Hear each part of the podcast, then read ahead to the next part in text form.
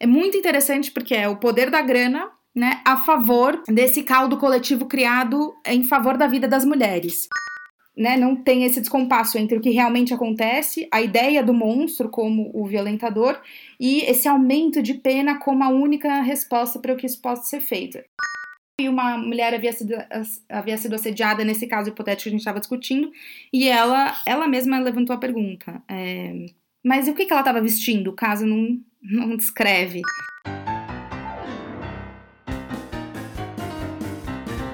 Olá, eu sou o Quito Vívolo, essa é a minha, sua, nossa faxina mental da semana e aqui estamos para mais um Faxina Mental.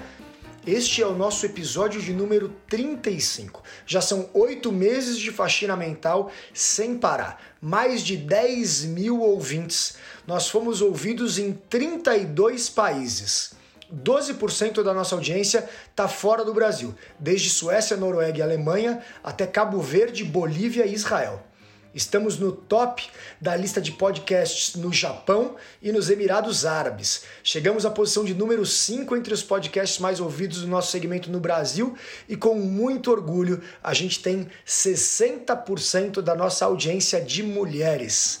É isso aí, vou começar dando olá para as faxineiras que estarão comigo nesse podcast, começando com ela, a musa do Faxina Mental, que está de volta, Ana Flávia, ao vivo conosco. Como vai você? Olá, olá todo mundo. Saudades de voltar, né, ao vivo aqui, ó, com vocês. E o blend de hoje do óleo é um óleo alto astral. A gente já falou de todos os óleos que a gente vai, vai passar aqui para junção do blend. São duas gotas de bergamota, duas gotas de laranja e duas gotas de olíbano. E você já tem o seu mix alto astral aí para o seu dia para colocar no seu difusor. Sensacional. Então é isso aí, chegando perto das festas de Halloween, é um pouco mais para frente, no mês de novembro temos ação de graças. Então, nada melhor do que ter um óleo alto astral pra gente que tá aqui no Brasil. É, para esta primavera-verão. Vou dar oi para ela, para minha irmãzinha que estará conosco. Fê, tudo bem com você? Tudo ótimo, Quito, graças a Deus. Firme e forte aqui, voltando ao trabalho devagarinho e contente que a gente vai gravar hoje esse tema que é bastante importante. Show. Bom, a nossa convidada não é inédita, ela já esteve com a gente no nosso nono episódio. Hoje eu vou conversar com Juliana Moura Bueno, ela mesma foi a primeira mulher que com 25 anos ocupou um cargo de chefe de gabinete da Esplanada Federal, chefiando a pasta de Direitos Humanos. Ela que é formada em Ciências Sociais pela USP, mestre em Políticas Públicas pela Universidade de Oxford, é, tem certificado pela London School of Economics e também pelo Bonavero Institute of Human Rights atua com direitos humanos, gênero, inclusão social e a interseção dessas áreas com políticas públicas. E eu vou começar dizendo: Olá, Juliana Moura Bueno. Ju Bueno, tudo bem? Oi, Kito, tudo ótimo, quer dizer, dentro do possível. Sinto que não posso reclamar. Oi, Fê, oi, Ana. Prazer enorme estar aqui nesse 35 episódio do Faxina. Tô muito feliz.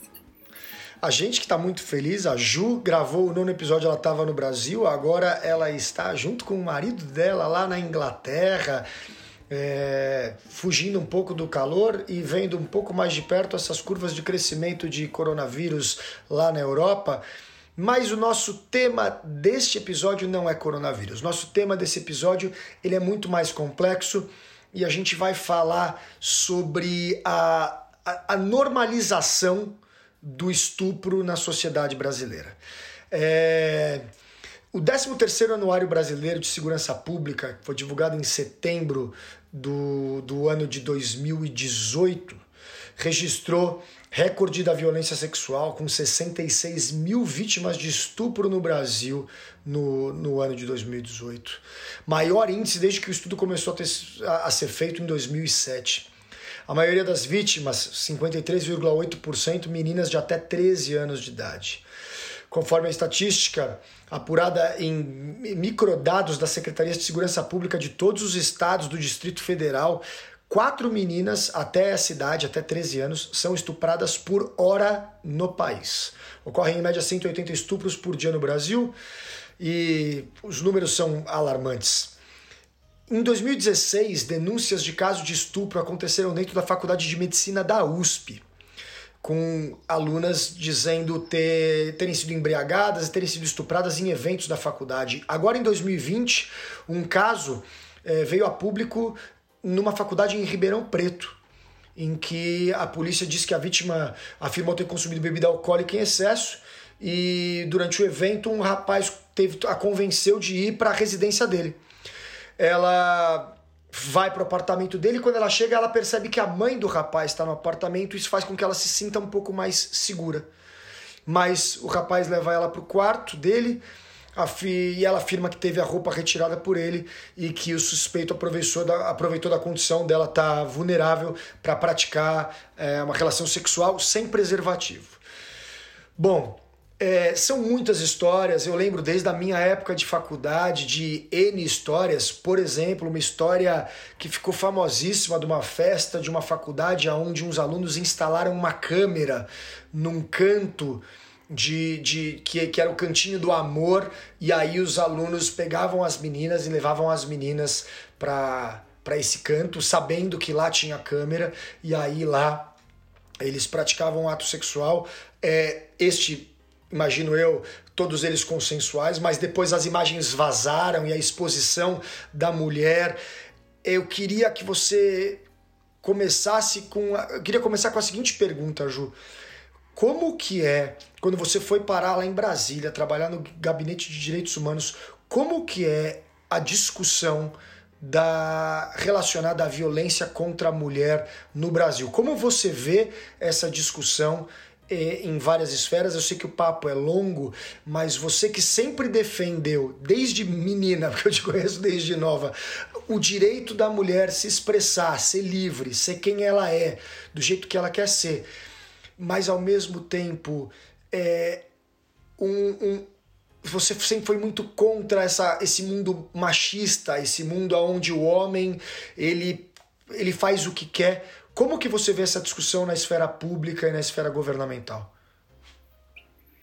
Kito, eu acho essa uma excelente pergunta e acho que talvez essa seja a mais importante é, das perguntas no sentido da nossa organização enquanto sociedade para responder é, a esse é, a esse tema que você chamou de normalização do estupro, né? E, e muita gente também conhece como é, cultura do estupro no Brasil. Acho que tem várias várias é, estudos recentes, artigos, entrevistas publicadas por aí, as pessoas também, é, para além da questão da normalização do estupro, podem também procurar por cultura de estupro.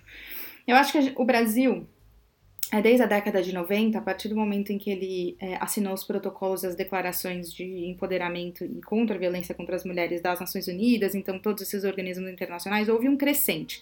Né? É, cada vez mais passou a se construir e investir em políticas públicas para não somente enfrentar né, a violência contra as mulheres em todas as suas dimensões, como também pensar em formas de promover os direitos das mulheres, a sua participação, a sua participação política, a sua vida é, no mercado de trabalho e etc.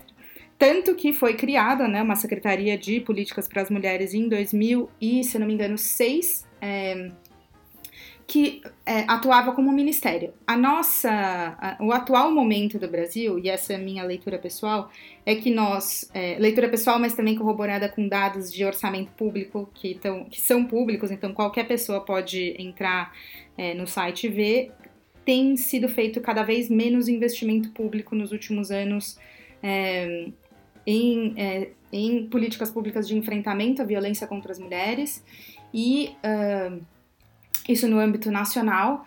E o governo federal ele é muito central, né? Porque o governo federal gere políticas, mas também coordena políticas em âmbito nacional. Então seria muito importante que a gente tivesse um governo federal que fosse cada vez mais atuante no tema.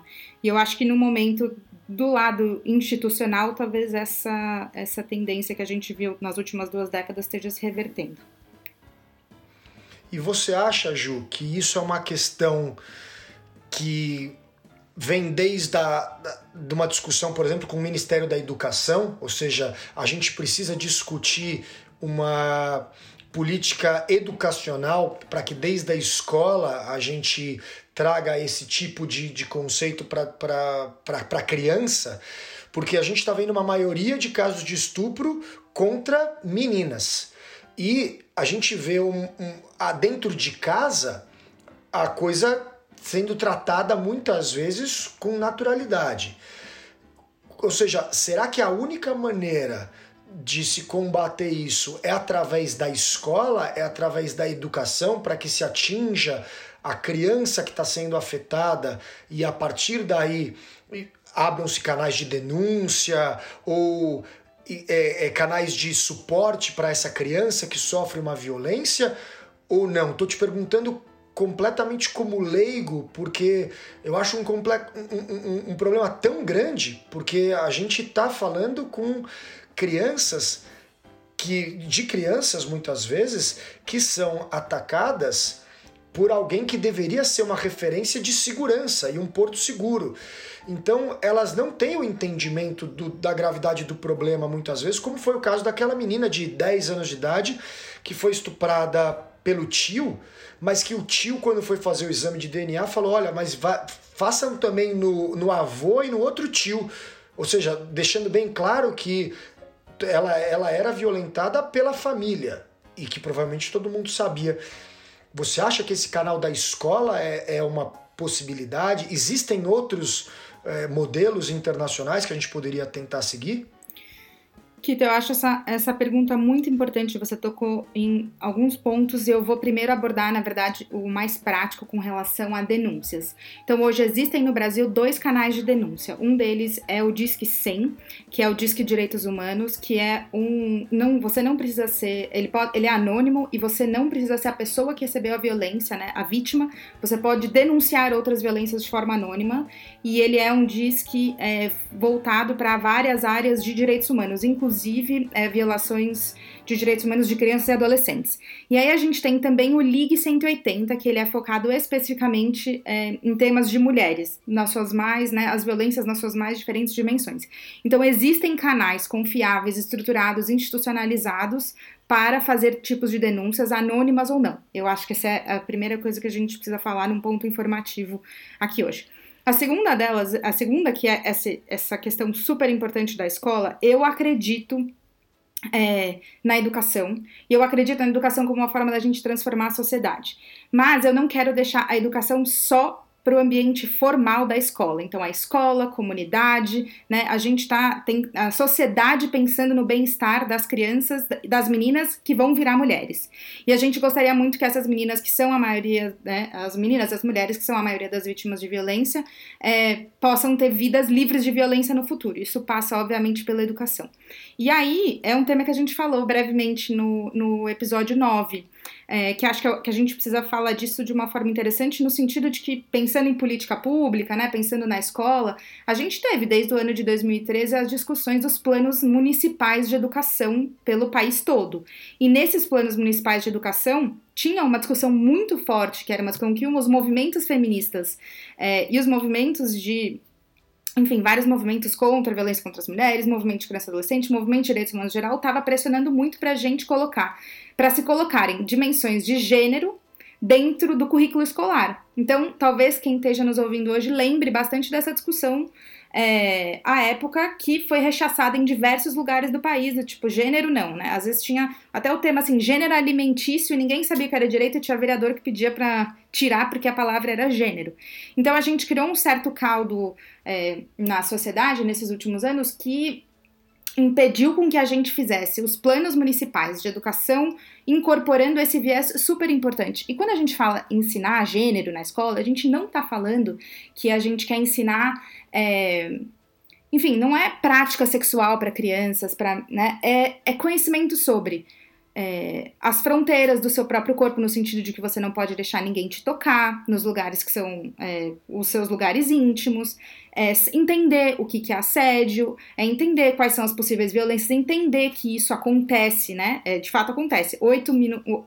Você falou, quatro meninas são estupradas por hora, né? É, o dado são oito mulheres são estupradas por minuto. Mulheres né, mais velhas de 180 minutos, mulheres adultas, e 180 estupros por dia. Ou seja, a nossa educação é para a gente saber o que, que, são limites, né, o que, que é consentimento, não é para ensinar a prática sexual, é sexual, é para a gente conseguir viver em sociedade protegendo e valorizando né, é, as mulheres, as meninas e os seus direitos. Eu acho que é por aí que eu gostaria que, que, e acho que muita gente também, que a nossa discussão sobre educação e gênero caminhasse. Não é, não é, eu acho importantíssimo isso que a gente está falando mesmo, porque a gente chega num, num, ponto, e aí o nome do nosso programa é Faxina Mental, e aí é que a gente precisa que os pais que nos ouvem parem para pensar que a única maneira de educar uma criança contra a violência sexual é você minimamente explicando para essa criança que sexo existe, né? E aí a, a gente tem uma bancada evangélica e de religiosos que vem contra isso, mas aí a gente pega a, a, OMS dizendo que a partir dos 5 anos de idade você tem que começar a introduzir o assunto educação sexual na vida de uma criança, porque essa criança precisa entender. É, os limites, como você falou. E ela só entende os limites entendendo que existe a, o sexo. Porque se ela não souber que o sexo existe, ela não sabe que aquilo ultrapassa algum limite. E se você simplesmente trata isso como um tabu e você esconde e você não conversa sobre, é, você não consegue evoluir no assunto.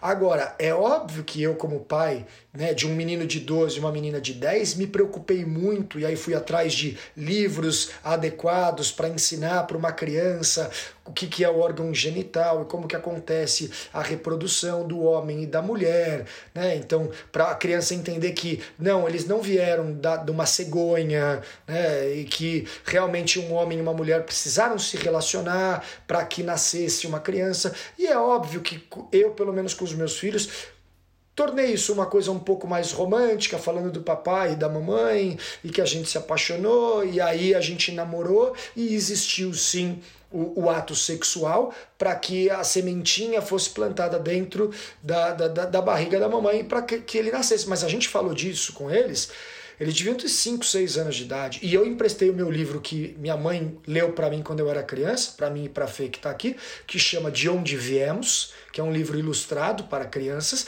que está emprestado na casa da minha irmã, que tem filhos mais novos do que os meus, para falar sobre esse assunto.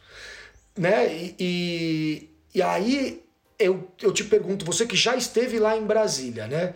Muitas vezes, o quão complicado é quebrar essa barreira da turma que tem esse esse tabu e essa, esse viés religioso e de achar que é uma violência contra a criança falar de sexo, sendo que a maior violência contra a criança é não falar de sexo, mas o sexo ocorrer, né, como violência para a criança.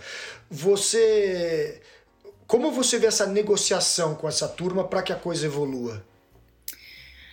Kito, eu acho que é, a gente tem alguns movimentos conservadores na sociedade, na sociedade hoje, algum mais, alguns mais ligados a certas é, igrejas, né? Mas eu acho que é, é, a gente precisa dividir isso bastante no sentido de tem é, diversos tipos de igrejas evangélicas que têm linhas políticas contra é, contra, enfim, educação sexual para crianças, né, e começar a falar sobre isso, mas não são todas. Então, acho que essa, é importante a gente pontuar isso.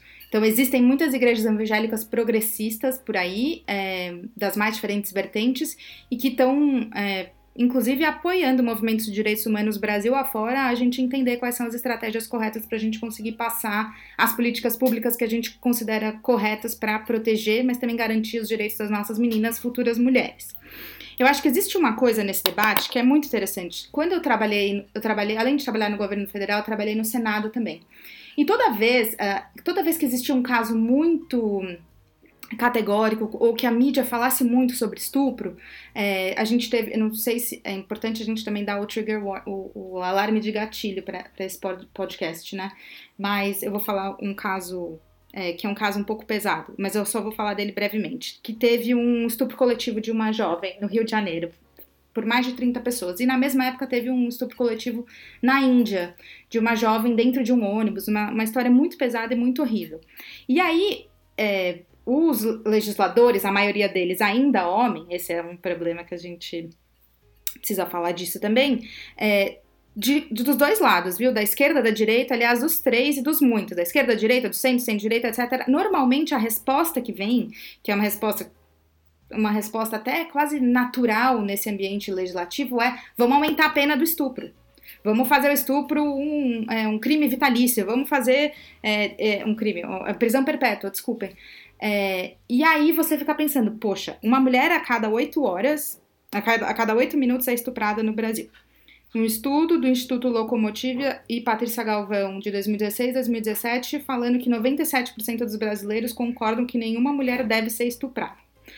É, esse mesmo estudo fala de uma maioria que rechaça altamente o estupro e acha esse um dos piores crimes que existem no Brasil. O que, que a gente está falando então, né? A gente está falando de uma sociedade que acha que o estupro é a pior coisa que pode acontecer, uma sociedade que a gente definitivamente não tem uma maioria de estupradores nas, nas cadeias brasileiras, a maioria é lei de drogas hoje no Brasil, então as pessoas que estão presas, na sua maioria, são maioria de, pela lei de drogas. É, a gente tem uma maioria de vítimas, ob, obviamente, mulheres, e diversos casos na nossa sociedade para falar como mulheres que foram estupradas não conseguem retomar suas vidas e homens que, é, enfim, é, fizeram, né, cometeram violência sexual conseguem retomar a sua vida. Então, a gente tem uma ideia de um monstro, né, que na hora de fazer política pública, na hora de pensar, na hora de pensar sobre é, a política pública, seja ela de educação, seja de violência, não, só um monstro cometeria esse, né, um crime tão hediondo quanto esse, e a realidade é que esse monstro é o monstro que vive junto com a casa, porque é, a grande maioria dos perpetradores de crimes de violência são pessoas que têm proximidade ou conhecem as mulheres, as vítimas. Então, são pais, tios, avós, primos, chefes, colegas de sala é, nas universidades, é, amigos e por aí vai. Então eu acho que a gente tem um papel muito forte de desmistificar, é, numa maioria de homens, ainda legisladores, o que né? E a sociedade civil, os feminismos, as feministas estão fazendo muito isso é, desmistificar o que, que significa, né? O, o, estuprador é literalmente a pessoa do seu lado, não é um não é esse monstro, né? É, ninguém tem estuprador na testa, ninguém tem violentador na testa, né? É, e eu acho que a, a, nossa solução ela não passa necessariamente por aumentar as penas, porque senão a gente teria, a gente todo, esses todos esses estupradores que estão por aí cometendo esses é, um estupro de, de, de quatro meninas estupradas por hora e oito mulheres estupradas a cada minuto no Brasil é, né, não tem esse descompasso entre o que realmente acontece, a ideia do monstro como o violentador e esse aumento de pena como a única resposta para o que isso possa ser feito. A sociedade, eu acho que é, a gente pode já, já vai discutir sobre isso. Eu acho que existe uma consciência e um caldo crescendo na sociedade, mas um descompasso muito grande entre a realidade e o que essas pessoas estão fazendo política pública e fazendo leis pensam e fazem. Deixa eu, deixa eu falar uma coisa aqui, tu, na verdade, que eu e a Ana, a gente estava é, antes lendo, né, comentando, estudando sobre o tema, que são duas coisas que eu acho extremamente importantes, eu queria ouvir a opinião da Ju. Primeira delas, Ju, é como a mulher é, considerando, né, a gente sabe que a maioria dos estupros é feminino, como a mulher é objetificada, né, na sociedade. Como a mulher, quando ela fala não, ela não é respeitada.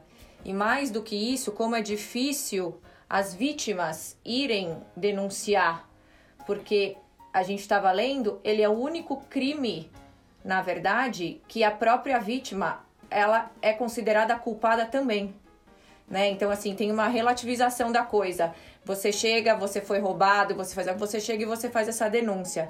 Quando você é, é estuprado, existe toda um, uma coleta, todo um histórico para ver se você também não foi culpado no crime que aconteceu. Eu queria que você falasse alguma coisa a respeito disso, por favor.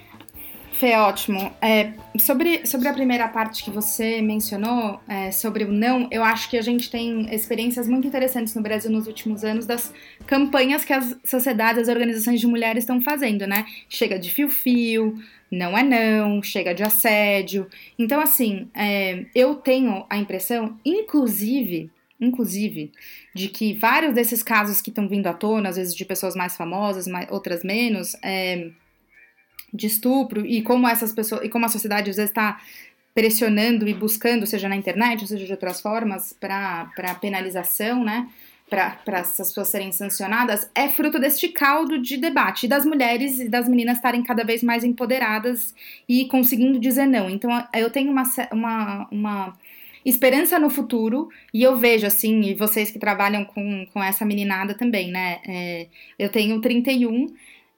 A meninada, que agora tem 14 e 15, elas são muito mais seguras, muito mais. É, tem muito mais autoestima, tem muito mais, né? É, um pouco de domínio sobre si e sobre o espaço. Isso não significa que elas não possam ser vítimas, elas, elas podem ser vítimas também. Essa é a parte.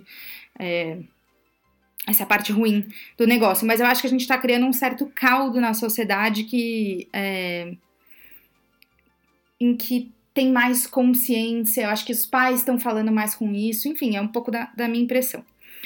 E sobre a parte do, do estupro é, e essa questão da vítima, da culpabilização, é, vocês sabem que eu não sou advogada, e o que tu falou na introdução hoje, mas eu, é, eu tenho, obviamente, porque já lidei bastante com legislação, com política pública, um certo conhecimento. Eu acho que tem algo muito interessante no que você falou, Fê, que é, não é só o, a pessoa que violenta que é culpada, mas pela lei, né? É, pela lei, é só ela que é culpada, mas a realidade é que a sociedade automaticamente culpa as mulheres, né? Então, e eu tenho um caso muito interessante, num, talvez uma das primeiras aulas que eu tive no mestrado em Oxford, inclusive uma mulher de, de um país asiático, é, falou, a gente estava discutindo um caso sobre assédio é, moral no trabalho e uma mulher havia sido, havia sido assediada nesse caso hipotético que a gente estava discutindo e ela, ela mesma levantou a pergunta. É, mas o que, que ela estava vestindo? O caso não, não descreve. E a gente fala assim, é, essa, essa, esses elementos culturais que às vezes a gente pensa que são só no Brasil, né? Isso é realmente sistêmico, endêmico e é global. Então a luta precisa ser global também. Mas para voltar é, rapidamente sobre a questão do crime de estupro, acho que tem outra, outra dimensão interessante do crime de estupro, que é o fato de que a prova do crime é, evidentemente, pode ter evidências né, é, da da mulher em si, e aí por isso o corpo de delito, ter que ir ao ML, caso ela queira, é uma decisão dela, essa é uma decisão da mulher, e ou não, é um processo muito traumático. É, pode ter, enfim, roupas com sangue, pode ter, né, algum, pode ter foto, pode ter vídeo, pode ter várias coisas, mas às vezes, no caso de não haver, é só, é só a palavra dela contra a palavra do estuprador. E o que, que acontece? Numa sociedade que a gente tem essa, o que a gente chama dessa cultura de estupro, da normalização, no qual o estuprador é sempre um monstro, vem toda aquela avalanche de ai, mas ele é um ótimo profissional, ele é um ótimo pai de família, ele é uma pessoa super legal, ele é. Nossa, ele é eu tenho um, um registro maravilhoso dessa pessoa. Então, essa pessoa nunca pode ser esse monstro, né? Que é esse monstro que a sociedade cria em torno do estuprador, já que mais de 90% da sociedade rechaça, é, concordo que nenhuma mulher deve ser estuprada e, e grande parte da sociedade rechaça é, o estupro e acho que esse é um dos piores crimes que pode existir de acordo com o Instituto Locomotiva.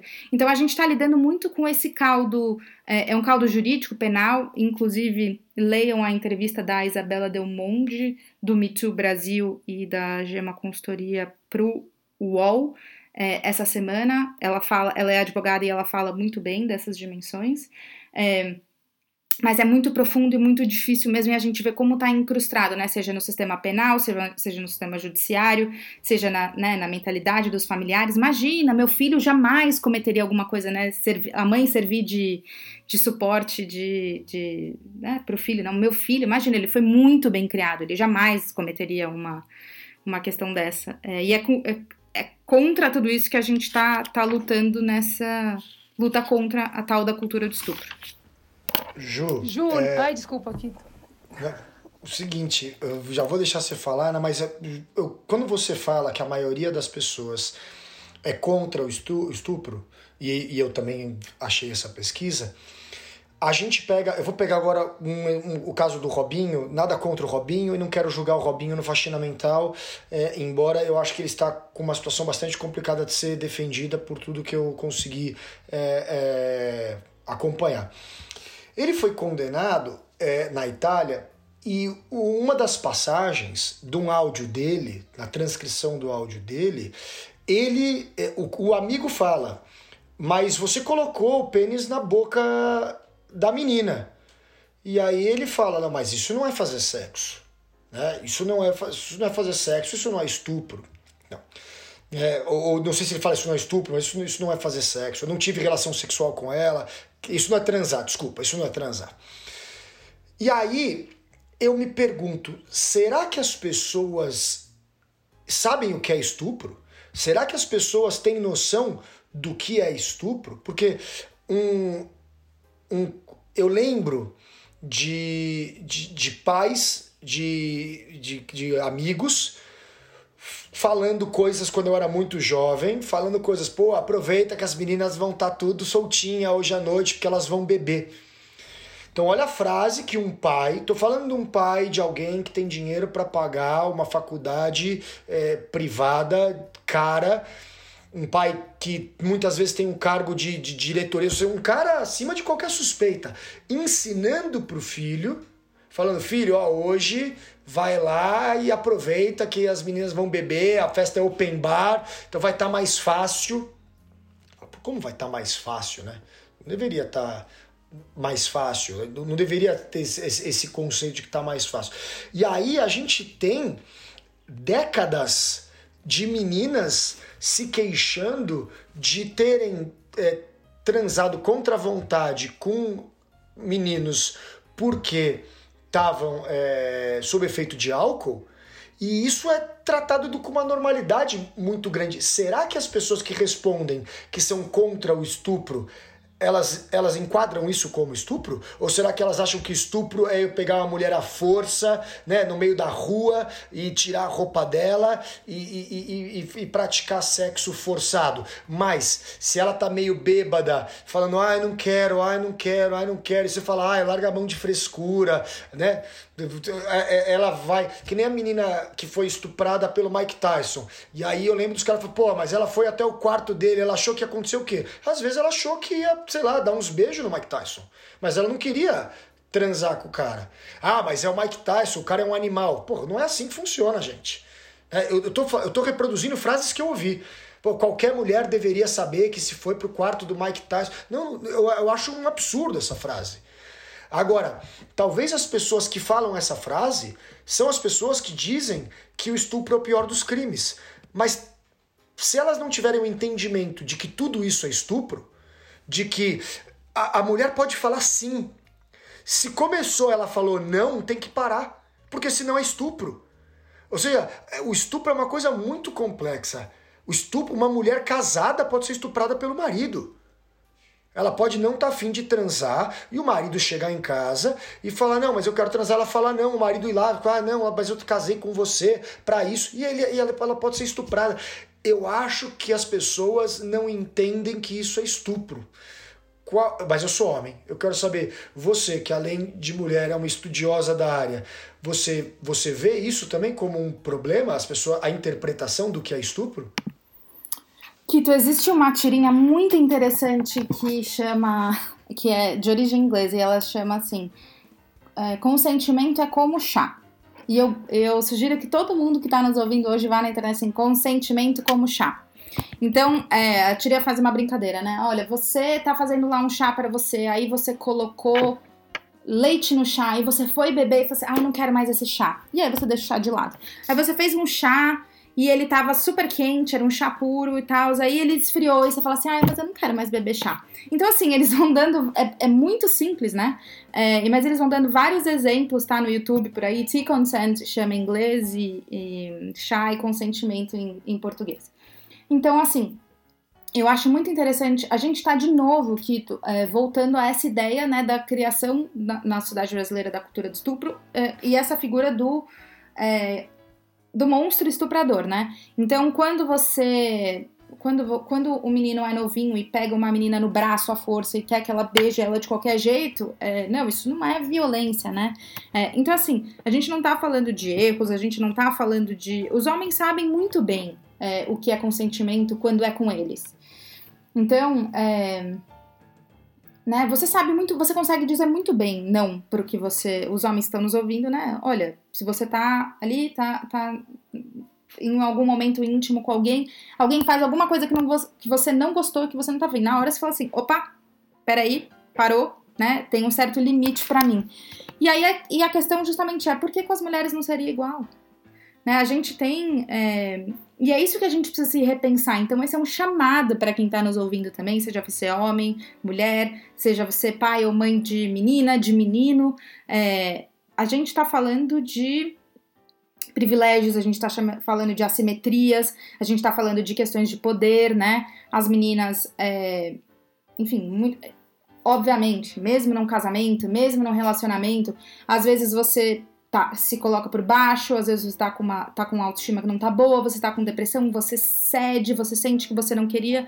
E assim, a, a realidade é, gente, olhem para os lados de vocês, perguntem para as mulheres com quem vocês convivem se elas já foram, se elas têm alguma experiência ruim. E assim, eu não conheço, eu desconheço uma mulher que não tem uma experiência de violência, né? Assim, uma gradação mais, outra menos, mas é, alguma tentativa de algo forçado, seja na balada, seja numa festa, seja com alguém que tinha um relacionamento, seja criança. Assim, eu ainda não encontrei uma mulher que não tenha uma história é, de algum tipo, de ter sofrido algum tipo de abuso. Pode ser que existam, e eu espero muito que existam. E eu espero que as meninas mais novas que estão crescendo não passem por isso que, as, que essas gerações mais velhas estão passando. Mas eu acho que o chamado é esse, Kito. Se você não entende o que é consentimento, pergunte para alguém né, à sua volta o que, que ela já sofreu, né? Que tipo de abuso ela já sofreu, é, para ver se isso lhe ajuda a entender é, aonde estão esses, esses limites e para também entender que não é só uma pessoa de certa classe social, de certa cor ou de um, uma certa região do país ou de uma certa religião que pode sofrer abuso, né? Todo mundo, né? Uma mulher a cada oito minutos. Ju, no livro daquela Ana Paula Araújo, a cultura do estupro no Brasil, sabe? Abuso, a cultura do estupro no Brasil, ela fala exatamente isso. Tem uma, ela entrevistou mais de 100 mulheres vítimas familiares criminosos e conta outras histórias desoladoras, inclusive uma delas própria palpada num ônibus enquanto uma pessoa dormia. E ela fala isso. É, não conheço uma mulher que não tenha um caso de abuso para contar. E se por acaso a mulher não sofreu abuso, de qualquer maneira convive com esse fantasma de que isso pode acontecer. Ah, e na, na entrevista, na crônica da Jamila Ribeiro da Folha, ela termina a crônica dela falando assim: a cultura do estupro como uma verdade, é a verdadeira pandemia no país. Então, tipo, a gente tá. Ela conta as histórias das, da menina de Sergipe, de 12 anos, onde uma pessoa filmou e isso passou em todas a, na, em todas as emissoras do, pai, do país, em looping, então as pessoas viam aquilo como se fosse um, uma propaganda, né? A mídia valoriza muito porque eu acho que ela ganha muito espaço e visibilidade porque as pessoas ainda gostam de ficar vendo. Desgraça, né? Exatamente. Sensacionalismo. É, eu, eu acho que assim, é, é muito complicado a gente mudar alguma coisa que que tá que dentro da sociedade a, a, impressão que eu tenho é que uma parte das pessoas diz que é contra mas mas no fundo não é. É assim eu acho que ainda existe uma parte da, da, das pessoas que julga normal que acha que a mulher deve se submeter às vontades do homem, e isso é o que mais me pega como algo que a gente realmente precisa é, é, lutar contra e buscar maneiras de educar, porque eu acho que tem muita mulher que também é, acha que é, é assim porque tem que ser assim, porque sempre foi assim. Então não é uma comunidade machista exclusivamente de homens machistas é realmente uma sociedade onde muitas mulheres também são, são machistas. É, quantas vezes eu já não ouvi uma mulher falando, mas imagina com a roupa que ela tava, tava pedindo para ser estuprada. Né? E uma mulher falando isso. Então acho que isso é realmente um, um problemão. Ju, você acha que fora do Brasil, pelo, pelo seu conhecimento, existe alguma algum caminho que foi percorrido, alguma política que foi realizada ou algum exemplo que você poderia eventualmente dar de, de, de, de algo que tenha tido sucesso para acabar com essa com, com essa normalização né, desse, do, do estupro ou, ou não? Realmente o problema ele, ele é global e a gente não tem. Você não teria nenhum grande exemplo para que a gente pudesse tentar se espelhar no Brasil? Kito, é, essa, essa é uma excelente pergunta. Agora de cabeça eu fico, eu fico pensando. É, bom, existe, existe uma dimensão de lei é, em alguns países europeus, inclusive no Reino Unido, no qual estupro é, é, é e no Brasil essa, essa definição foi ampliada para ser violência sexual, né? Então, não, não, antes tinha uma conotação só de penetração. Agora existe uma questão em especial aqui no Reino Unido, Suécia, Alemanha, Bélgica, é, enfim, em alguns outros países europeus, no qual o estupro, a, a definição de estupro ela se baseia essencialmente em consentimento. Não houve consentimento, então é, houve violência. E isso coloca a mulher no lugar muito, né, no lugar que ela deve estar, né, no lugar de ela, é, é, as mulheres devem ser, as vozes das mulheres importam, as vidas das mulheres importam e a gente precisa acreditar nas mulheres. Eu é, consigo lembrar de, se eu não me engano, é na Dinamarca, é,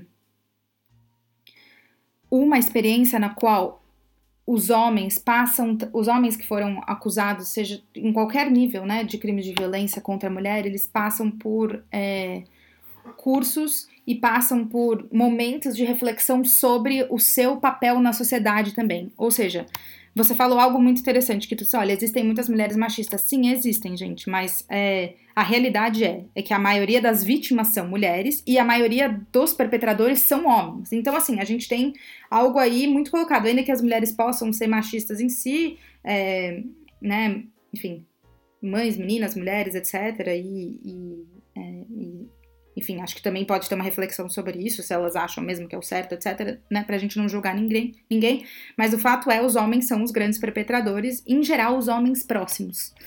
E é, então a gente precisa pensar numa resposta que seja, obviamente, colocar a mulher no centro, o cuidado com a mulher no centro disso, o empoderamento da mulher no centro disso, e acho que a visão é múltipla, não só pensando em mulheres como legisladoras, como quem faz política pública, né? As mulheres com cada vez mais espaço na sociedade vão poder é, espalhar suas palavras e também é, abrir espaços para outras mulheres, deixar esses espaços mais confortáveis, deixar as outras mulheres mais confiantes, mas a gente também precisa trabalhar com os homens, no sentido de que eles são, então, os principais violadores, talvez os principais perpetuadores dessa, dessa cultura do estupro. E a gente pode trabalhar disso em diversas formas, como com educação, né? Existem grupos de sociedade civil que estão aí para discutir né, a masculinidade, o que, que ela significa.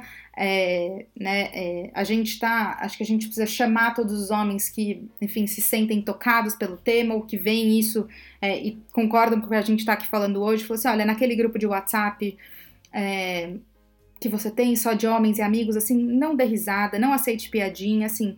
A gente precisa de política pública, a gente precisa de campanha, a gente precisa de lei que deem um alicerce para tudo isso, mas a gente também precisa transformar os comportamentos nos nossos microespaços, nas nossas micro-relações, e todo mundo pode ser um agente de mudança nesse sentido.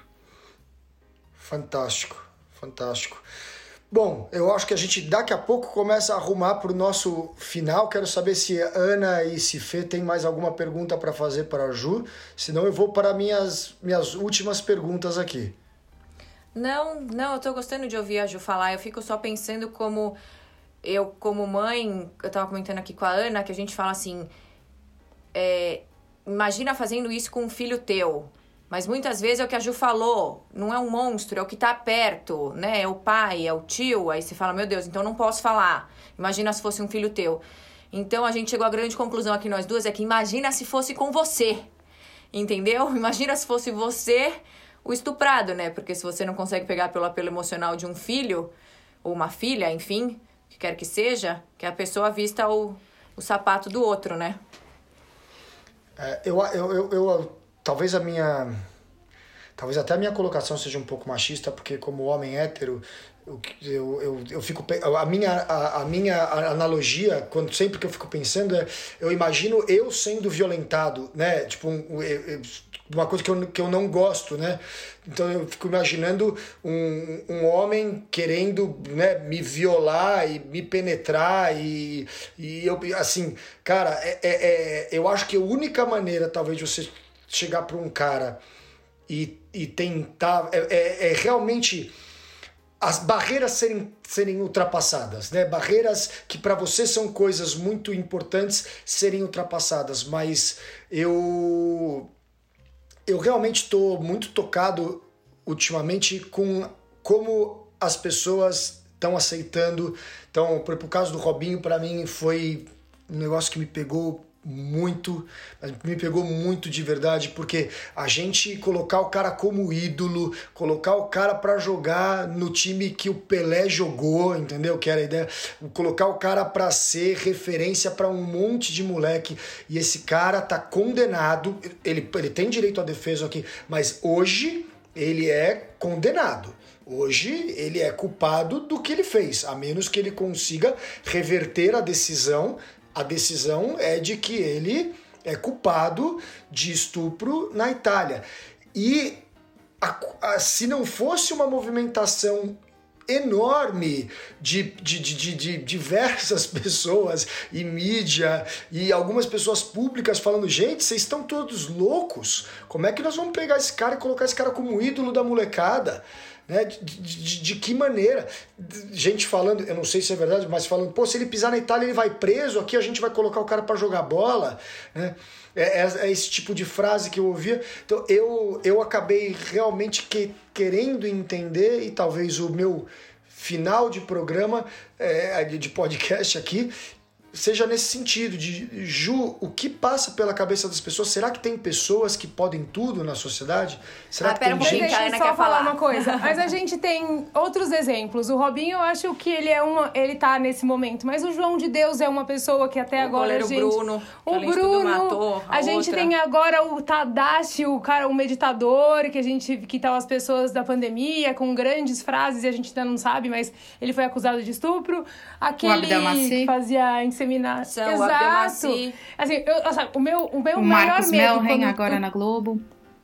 Exato. Exato. Quanto tempo isso dura? Em que. Sabe, quanto tempo a gente é, fala e depois aquilo acaba e vira uma grande série de televisão e aí a gente assiste e aquilo continua acontecendo lá no interior do Nordeste e, e a gente só tá discutindo.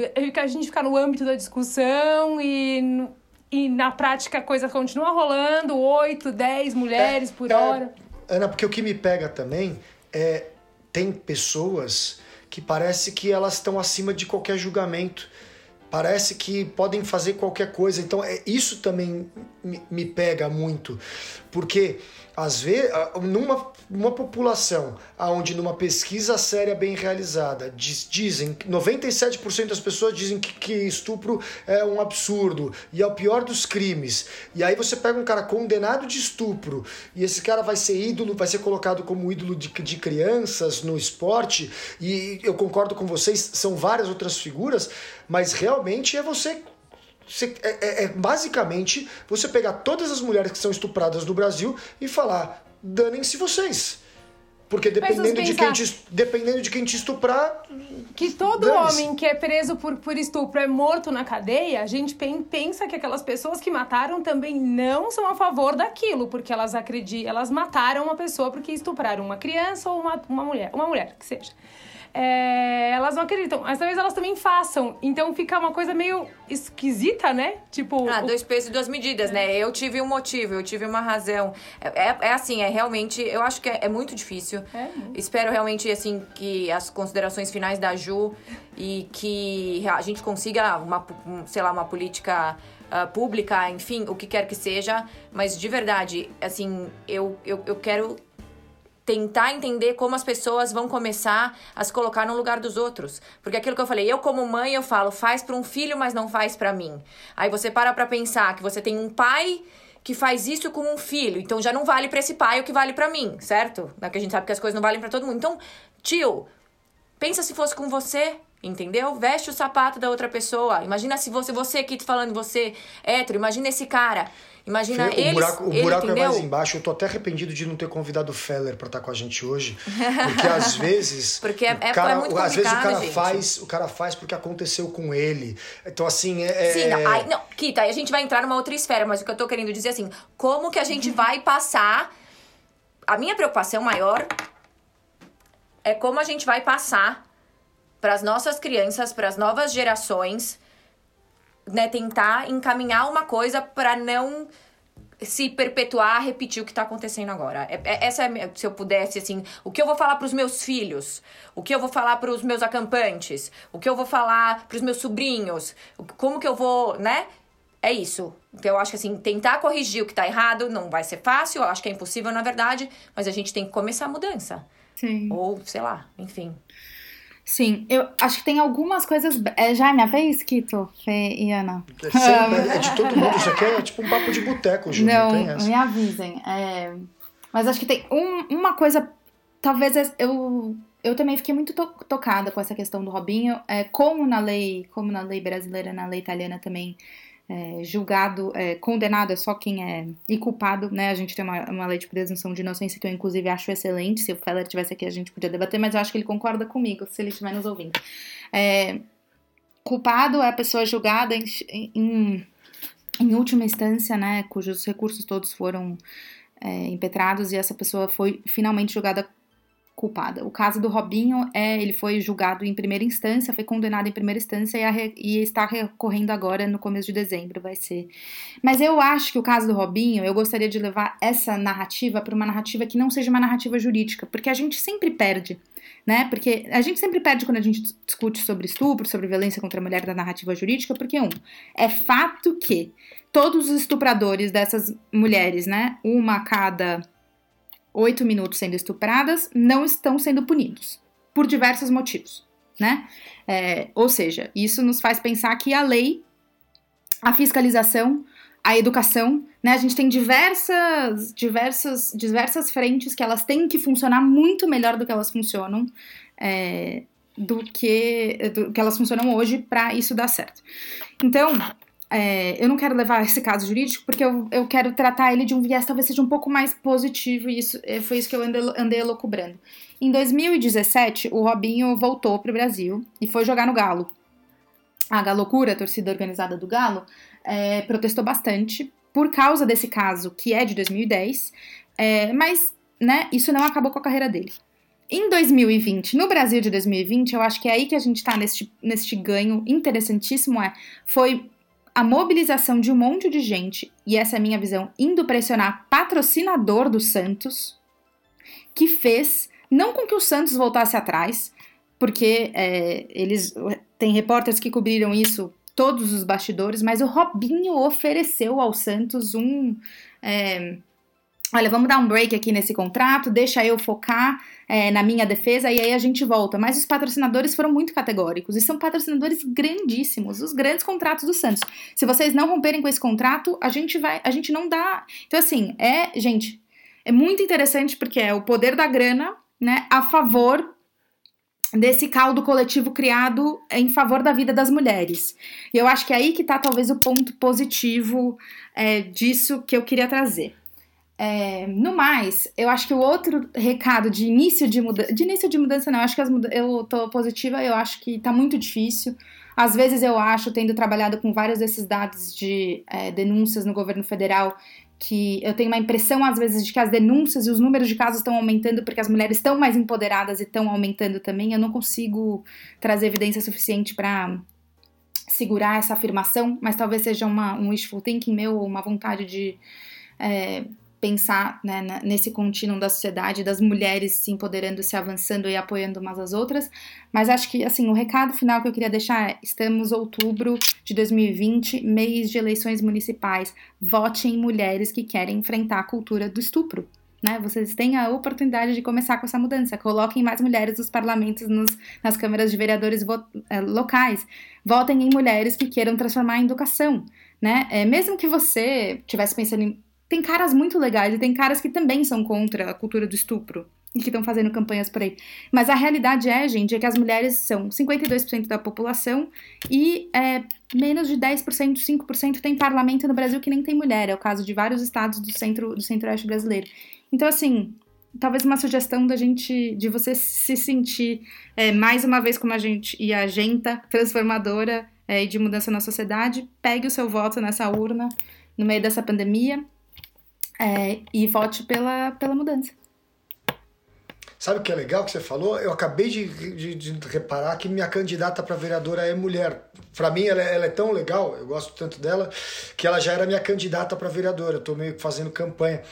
Mas eu tô, é, eu, eu tô muito escolhendo mulheres ultimamente. Eu só entrevisto mulher quase no Faxina Mental. Minha candidata é mulher. Eu tô, eu tô muito feminino. Ainda bem. Que bom. Ultimamente. E não, porque eu acho que tem tem tanta mulher com tanta coisa legal para falar que, falt, que faltou oportunidade nos últimos tempos e tem tanto homem repetitivo por aí falando mais do mesmo e aí a gente não tem mudança que com certeza se a gente quer promover mudança uma das maneiras mais fáceis de se promover mudança no Brasil é escolhendo boas mulheres. Porque como você falou tem tão pouca mulher no governo que o simples fato de você falar, escolha as melhores mulheres que você encontrar. Só fazendo isso, você já vai promover uma mudança enorme, porque você vai estar colocando mulher no poder. E a gente viu nessa pandemia que se inveja matasse, eu estava mortinho, porque como eu queria ter uma líder como a Nova Zelândia tem aqui no Brasil. Como eu queria mandar o Bolsonaro para lá um pouco, para ficar lá na Nova Zelândia e trazer a, a, a primeira-ministra né, de lá para para cá. É isso, Ju. É, eu, eu adoro sua positividade e eu quero crer que nem você, que os números aumentam porque as mulheres estão falando, que as coisas aparecem porque o mundo está mudando. E eu quero saber qual é a sua consideração final com relação a, a este assunto para os nossos ouvintes do Faxina Mental. Eu acho que, que tu, é, interessantemente, um fun, fun fact sobre a Jacinda Ardern, o sistema político neozelandês, ele é criado para não haver maiorias, ou seja, não é para ninguém, nenhum dos dois grandes partidos lá, funciona mais ou menos na Inglaterra, tem, tipo, os trabalhistas, né, e os conservadores, não é, ele é criado para ninguém conseguir maiorias, e ela conseguiu quase 70% do parlamento nas umas eleições históricas, a Jacinda Ardern realmente é um é um grande exemplo. Não queria deixar de falar disso em épocas de eleições, acho que é importante. é, eu acho que os meus, os meus recados finais são, primeiro, muito obrigada por vocês é, entrarem nessa onda e acharem que é, esse é, mais uma vez, um assunto muito importante a ser falado com as pessoas. É, eu acho que a gente tem. Né, são, são instrumentos como esse aqui do Faxina que a gente contribui para essa transformação que a gente falou tantas vezes hoje aqui no podcast né, de culturas, de comportamentos, né, de relações familiares, e também serve para a gente é, trazer à tona temas, né? Então, assim, às vezes você tá numa situação, a gente tá aqui falando sobre isso, alguém tá nos ouvindo e fala assim, cara, é verdade, tem uma situação lá na escola que eu dou aula que tá muito estranha. Né, eu preciso, isso tá me chamando muita atenção, então eu vou usar a minha intuição, né, e vai tentar apoiar, é, e vai tentar apoiar essa menina é, essa criança, essa jovem mulher e, e no que está acontecendo. Eu acho que esse é, um grande papel. Os, os dois recados é finais. Um, é, para os homens que estão nos ouvindo, é discutam as, a masculinidade, discutam o que significa ser homem no país hoje. Isso significa muita coisa, significa você né, achar que tem poder sobre os outros, significa você uma necessidade de você achar que você tem que se dar bem, que você tem que ter sucesso. É, isso não enfim, questione-se, né? Questione as pessoas com quem você tem relação sobre o que está acontecendo. É, e eu acho que as mulheres e a sociedade no geral vão ganhar se vocês fizerem isso. E dois, para as mulheres é, que estão nos ouvindo, é, é, a vida de vocês importa. A gente. É, vocês não estão sozinhas. Esse pode ter sido um episódio muito forte para alguém que já passou por isso, traz lembranças, traz gatilhos, não é fácil. É, se você se sente confortável, se sente para denunciar algum tipo de violência que você sofreu, faça, procure ajuda, busque ajuda. Existe muita ajuda disponível por aí, seja de sociedade civil, seja de poder público. É, e se fortaleçam umas nas outras, que eu acho que É isso, somos nós por nós. E o recado do voto de novo, né? Votem em mulheres que estão olhando para, em, em, para empoderar outras mulheres na política e na sociedade. Obrigada, gente. Show. Eu que agradeço, Ju. Obrigado. Vou agradecer minhas faxineiras também, começando com a Fê. Fê, considerações finais? Não, Kito, eu acho que foi bom, muito bom. Como mãe, eu só peço que as outros, os outros pais eduquem seus filhos da melhor maneira possível, porque eu concordo com a Ju, eu acho que educação não é só na escola, muito pelo contrário, educação é em casa, educação é na sociedade inteira, então se a gente fizer todo mundo junto, a coisa vai. Obrigada, Ju. Obrigada, Fê. E agora, Aninha, nossa musa do Faxina, considerações finais. O que você preparou para hoje? Olha, eu tinha preparado uma, um texto de uma música, mas enquanto a gente conversava, eu acho que esse fica mais legal. A Djamila Ribeiro fala que a gente luta por uma sociedade em que mulheres possam ser consideradas pessoas, que elas não sejam violentadas pelo fato de serem mulheres. Quando as pessoas entenderem que a gente está lutando por uma, uma justiça social, por equiparação e por equidade, não tem motivo para não ser feminista. É, se você é uma pessoa inconformada com as injustiças e com as desigualdades, você é uma pessoa feminista e talvez não saiba que seja. Não tem nenhum bicho de sete cabeças. O que a gente quer, na verdade, é uma sociedade livre de desigualdades e de violência. E sabe por que eu acho isso é bom? Porque tem gente que fala, ah, eu não sou feminista, e nem sabe o que é. é. Aí, ah, eu não. não faz, faz, faz, faz, e fala, não, eu não sou feminista porque acha o rótulo ruim. E no final das contas, deixa o rótulo pra lá e vai lutar, né? Todo mundo junto, de mão dada aí. Beijo, Ju, amei. Beijo, Ana Gente... Não te vejo, não te vejo mais na Tereza Cristina. Gente, eu amei o papo. Eu sou muito fã da Ju, mas muito fã a ponto de eu rezar todo ano que ela queira seguir uma carreira pública para eu votar nela. Porque meu sonho é uma chapa que tenha gente que nem a Ju, que nem o Belo, que nem o Feller, sabe? Gente que eu sei que se preparou a vida inteira para fazer o bem para os outros. E gente que eu discuto, discordo, né? Quem me conhece sabe, quando eu, quando eu discordo eu não tenho medo de falar e aí várias vezes eu tô errado e aí eu aprendo, eu cresço, porque se eu tivesse medo de falar eu ia continuar o mesmo boçal a vida inteira, falando barbaridades e a gente precisa às vezes com educação, com carinho, com amor, até mostrar as nossas fraquezas ou fragilidades para que pessoas possam nos mostrar um caminho melhor e a gente assim vai melhorando. Então, obrigado pelo programa de hoje, obrigado por topar falar com a gente, estando tão ocupada, tão longe aí na Inglaterra, Ju. E para quem ouve a gente, é, eu acho que eu já fui, quando eu era moleque, eu já fui muito pior do que eu sou hoje. Longe de eu ser um cara excelente, perfeito, mas eu acho que eu tinha um monte de falhas na minha educação, na apesar de eu ter uma mãe maravilhosa, um pai maravilhoso, avós maravilhosos, eu acho que com os meus amigos e com a vida a gente acabou aprendendo coisas erradas mas eu acho que a educação que eu recebi dos meus pais e tendo muitos bons amigos fizeram com que eu entendesse que dá pra gente mudar no meio do caminho. Então dá pra gente olhar para trás e ver que às vezes a gente teve uma outra conduta errada e falar, oh, beleza, errei aqui, mas dá para ser melhor daqui para frente. Então não é porque a gente errou uma vez na vida que a gente vai errar a vida inteira, a gente pode mudar, a gente pode melhorar e a gente pode ajudar outras pessoas a melhorarem. Porque se meus filhos forem muito melhores do que eu fui, eu acho que minha missão está cumprida e eu vou aprender muito com eles para que eu seja melhor também até o final da minha existência. É isso, gente. Eu sou Quito Vivo. Essa foi a minha só nossa faxina mental da semana. Obrigado para você que ouviu. Até a próxima. Um beijo. Fui.